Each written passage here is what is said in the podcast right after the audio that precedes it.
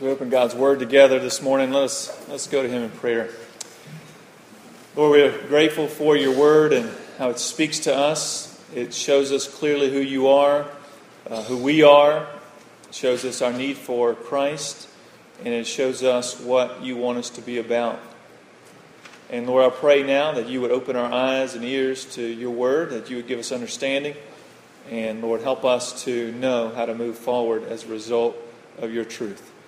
And we pray this in Jesus' name. Amen.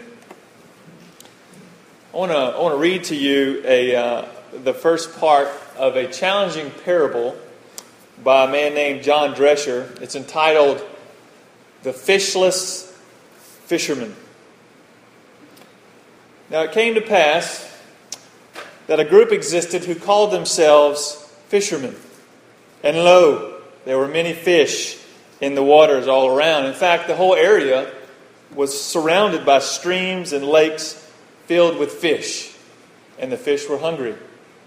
Week after week, month after month, year after year, these who called themselves fishermen met in meetings and talked about their call to fish, the abundance of fish, and how they might go about fishing. Year after year, they carefully defined what fishing means, defended fishing as an occupation, and declared that fishing is always to be a primary task of a fisherman. Continually, they searched for new and better methods of fishing or new and better definitions of fishing. Further, they said the fishing industry exists by fishing as fire exists by burning. They loved slogans such as Fishing is the task of every fisherman. And every fisherman is a fisher. And a fisherman's outpost for every fisherman's club. They sponsored special meetings called Fishermen's Campaigns and the Month for Fishermen to Fish. They sponsored costly nationwide and worldwide congresses to discuss fishing, to promote fishing, to hear about all the ways of fishing, such as the new fishing equipment, fish calls, and whether any new bait was discovered. These fishermen built large, beautiful buildings called Fishermen Headquarters. And the plea was that everyone should be a fisherman and that every fisherman should fish. One thing they didn't do, however, is they didn't fish. Now, I think this parable is telling because it's easy to get caught up in talking about, for example, fishing Brad, we were in Bass Pro Shops yesterday on the way back from North Carolina. We stopped by Bass Pro Shops. Lots of fishing equipment in there. It's easy to get caught up in talking about all the different devices and methods, but actually never do any fishing. But Jesus told his followers that I will make you fishers of men. And so, as the church, as followers of Jesus, we, we need to be involved with God's mission. And simply stated, God's mission is to fish for men and women, or to reach the unreached, you might say. Jesus said this way in Matthew 28, verses 19 and 20. He said, Go therefore and make disciples of all nations, baptizing them in the name of the Father, and of the Son, and of the Holy Spirit, teaching them to observe all that I've commanded you, and behold, I am with you always to the end of the age. And so the church has been given a mission and that mission is to make disciples of all nations. And so, as we consider the mission of the church this morning, I want to talk about uh, two ways that we can be effective in helping reach the unreached in our city. When you think about when you think about reaching people for Christ, when you, when you think about reaching out, maybe an outreach or whatever it may be, you know what comes to mind. Some of you may think of uh, a Billy Graham crusade or some other you know, large scale outreach event, which, which is fine. And I think you know, those, those can, they have a place. Uh, certainly, we think about sharing the gospel with someone, verbally sharing the gospel with someone, and we're going to talk about that in just a moment. but there's actually one other way that makes us effective in sharing the gospel. So before we get to the verbally sharing the gospel, is there anything else that would help us be effective? And I think as, as we read Jesus' words, there is such a, such a way. And so if you turn with me to John 13, I want to show you what Jesus says as it relates to how we are to be effective in reaching the unreached, reaching out to the people around us that don't know Christ. In John chapter 13 is page 934 in the Pew Bible, if you don't have one with you. And it's interesting that what he's talking about here, it's not some large evangelistic event or outreach event, but rather what makes us effective in reaching our city, our, the people that don't know Christ, is our love for one another.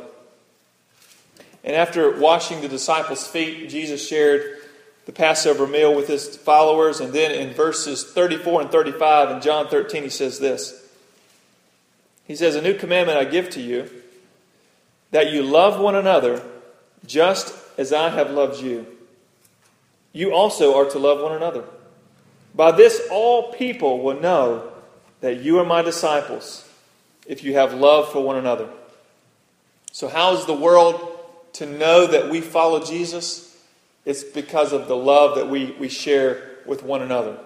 And there's many ways that they see that we follow Jesus, but this is one of the ways that Jesus highlights here. Now, have you ever been to um, maybe someone's house? Maybe it was a friend when you were younger. Um, maybe you were invited over to their house to play, and you went to their house.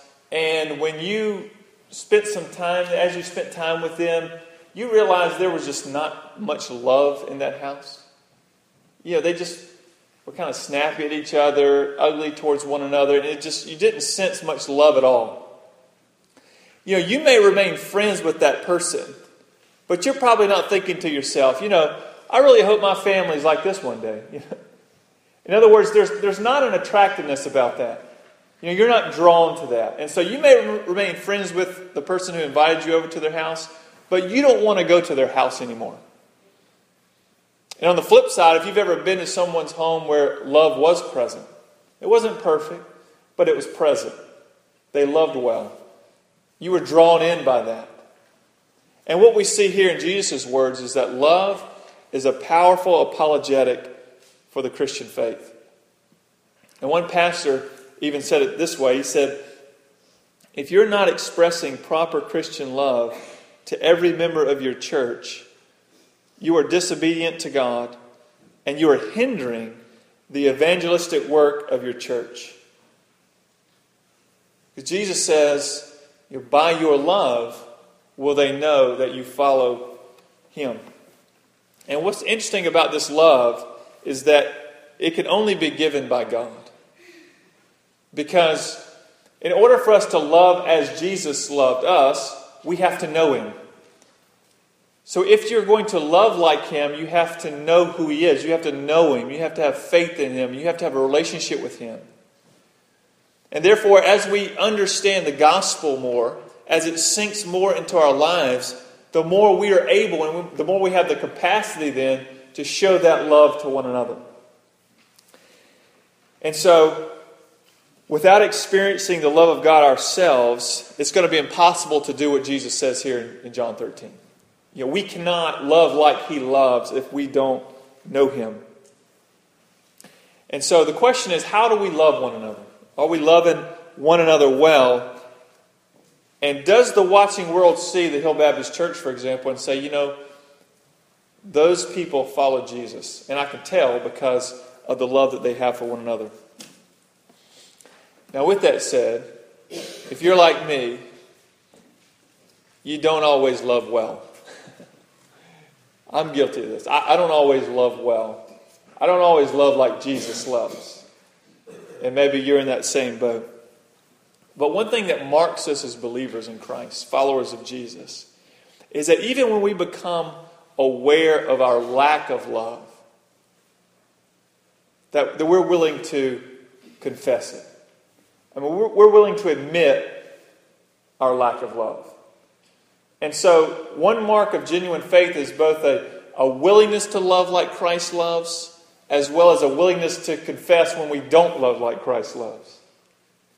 And so, in your, in your own heart, if you recognize that there is not a willingness to love like Christ loves, or there is not a willingness to confess when you lack love, then you need to evaluate your heart and you need to ask yourself do I really know the one who is asking me to love like he loves? I mean, is the love of God present within me? Because how you love one another will tell the world something about the one you follow. And so, one of the ways that we can be effective in reaching out and reaching the unreached, telling people about Jesus, is by loving one another well. And that really sets us up for this second way that I want to talk about this morning how we reach the unreached. If we're going to reach the unreached, if we're going to make disciples of all nations, you have to share the gospel with them. We're going to have to share the gospel message with people who don't know Christ. Turn with me to Romans chapter 1. It's found in, on page 974 in the Pew Bible, if you're using that one. You know, Paul is writing his introduction to this letter that he's sending off to Rome as he makes his way there on his missionary journey. And this is what he says to them. We'll pick it up in verse 14. Paul writes, I am under obligation both to Greeks and to barbarians, both to the wise and to the foolish. So I am eager to preach the gospel to you also who are in Rome.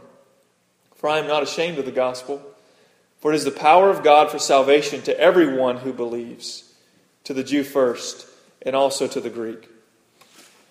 Paul's telling the Romans, he's saying, I am under obligation and I am eager to preach the gospel to you.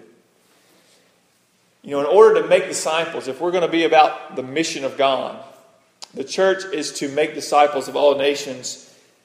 And at some point, the nations must hear about who Jesus is and what he's done for them. And this requires sharing the gospel. Later in Paul's letter to the Romans, in chapter 10, Paul's explaining how this happens. You know, you, in order for people to respond in faith, they need to hear the gospel. In order to hear the gospel, someone has to share the gospel. In order for someone to share the gospel, you need to send people out ready and willing to do that. So then he sums it up in Romans chapter 10, verse 17, and this is what he says. He says, So faith comes from hearing, and hearing through the word of Christ. So faith comes through hearing, and hearing through the word of Christ. In other words, in order to become a follower of Jesus, you have to hear about the gospel. You have to hear about what he's done for you and respond in faith. There has to be that exchange of the message and faith. Faith is birthed by the hearing of the gospel. And so we have to share the gospel. And Paul says that he is both, I don't know if you caught this, he said he is both obligated and eager to share the gospel. Your translation may say, I am a debtor. Paul says, I am a debtor. And I am ready or willing to share the gospel. So he says, I am obligated. Let's talk about that for a moment. As the church, there should be some sense of obligation that we, that we, that we bear.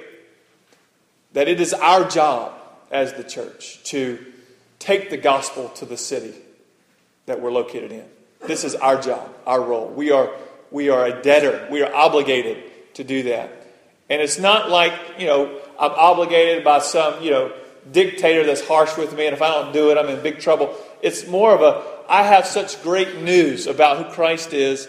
I just, I feel obligated. I'm in debt to those around me to share that good news. And that's what Paul's saying. He says, I am, I am a debtor. And so there's a sense in which if you know Christ, you are indebted to those around you, your neighbor, your family member, the people you come in contact with that don't know Christ. We are in debt to them. In other words, when you're in debt to someone, you owe them something. Because the gospel was never meant to be insulated into your own life, it's meant to make its way out. And you know, it's interesting, when I, I was taking physics at Clemson, and this always will stand out to me in this class. This is about the only thing, but this is one thing.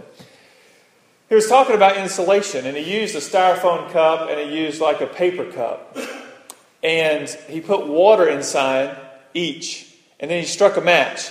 And he held it up to the paper cup. The paper cup's full of water. He's, he's lighting the match underneath it, and the paper cup did not burn. Kids, don't try this at home. And then he had a styrofoam cup, and he had water inside, and he lit the match under the styrofoam cup, and the styrofoam cup started melting and burning.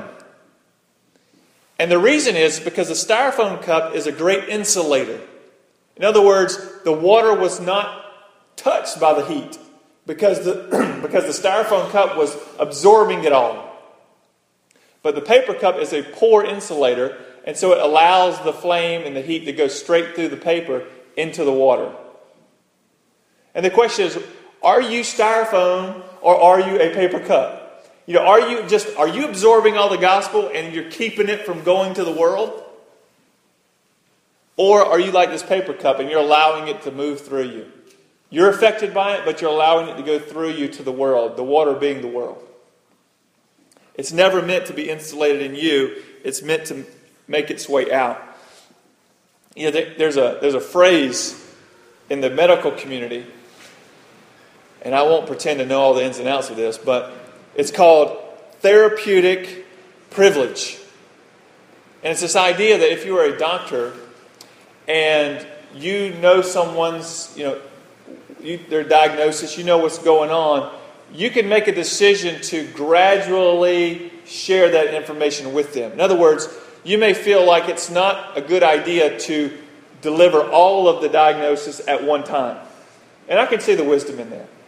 Therapeutic privilege. We can we can delay sharing information for the good of the patient. But see, unlike the medical field, the church, we, we do not have that therapeutic privilege. It's not a privilege to withhold. We should never withhold the gospel as the church.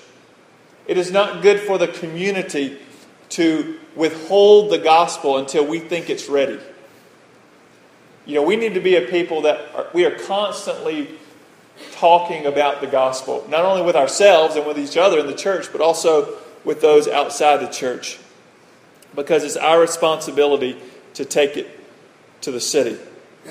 And so, do, do you sense do you sense the weight of that in a good way? I mean, do you do you sense the responsibility for that?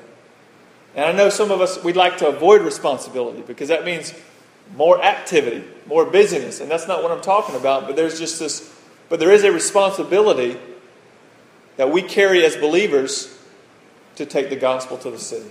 That's our responsibility as the church. You know, the uh, second thing Paul says here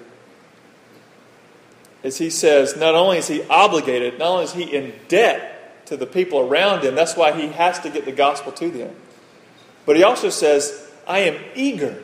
I am eager to take the gospel to you. I'm eager to share the gospel to you. And that's what he's talking. He's talking to the Romans. I'm eager to take it to you. And this word eager just simply means I am ready and willing.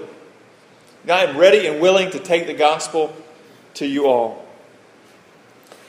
And the word eager here just simply means I am able to, to do this task. I'm able to carry it out, and I'm willing to do it. So here's the question if you had the opportunity to share the gospel with someone, could you do it? I mean, could you verbalize what Christ has done in your life? You know, can, can you tell someone that God loves you and He created you to know Him personally? But people are sinful, and therefore we are separated from God and that God's Son, Jesus Christ, is God's only provision for our sin. And that we must individually receive Jesus Christ as Savior and Lord if we're going to experience forgiveness and that new relationship with God. Can you summarize the gospel that way? You know, um, the first century philosopher Seneca, he said this. He said, Luck is what happens when preparation meets opportunity. Luck is what happens when preparation meets opportunity. You know, we say we're lucky when something good happens. You know, there's something works out as good, something good, a good result. And Seneca is simply saying, well, you know, when an opportunity presents itself, if you have been prepared for that opportunity, good things tend to happen. A good result usually happens. And so luck is when preparation meets opportunity. And here, here's the reality of the situation as Christians, we will all have the opportunity to share the gospel. We'll all have the opportunity. And the question is will we be prepared? Will we be able? Will we be eager, ready, and willing to share the gospel with those around us? You know, there's this little uh, booklet called Would You Like to Know God Personally? This is a great tool, you know, to help you just briefly summarize the gospel and help people understand what it is in a simple way. And I've, I've included several copies of these out in the vestibule, so as you leave, you can take one of these or several of these, and this could help you both learn how to verbalize what the gospel message is, but it's also a great tool to, to give someone or to read with someone as you seek to share the gospel with them. But the bottom line is, you know, if we're if we are the church, then we must be about the mission of God. And the mission of God is to reach the unreached. It's to be fishers of men. And so we hopefully let us not be you know, fishless fishermen, where all we do is talk about fishing, talk about the new fishing poles and the new fishing methods. But, but let us be people who actually engage people with the good news of Jesus Christ and share the gospel with those around us. You know, Jesus said that he'll make his followers fishers of men. And if we're going to be on mission with God, then first of all, we must love one another well. We need to take responsibility that it is our role to take the gospel to our city. And then lastly, we need to be willing, and able to share the gospel. Let us pray. God, we're so thankful that someone took this seriously uh, and shared the gospel with us. Someone was impacted by your love. Someone felt indebted to share the gospel with me, with those here. And someone took the time to articulate that gospel so that I could understand it, so that I could see more clearly what Jesus did for me so that I could respond in faith. Lord, now help us take that baton from the one who shared it with us and let us be a church that is always ready and willing to share the gospel with those around us. Lord, let us be fishermen that fish. And we pray this in Jesus' name. Amen.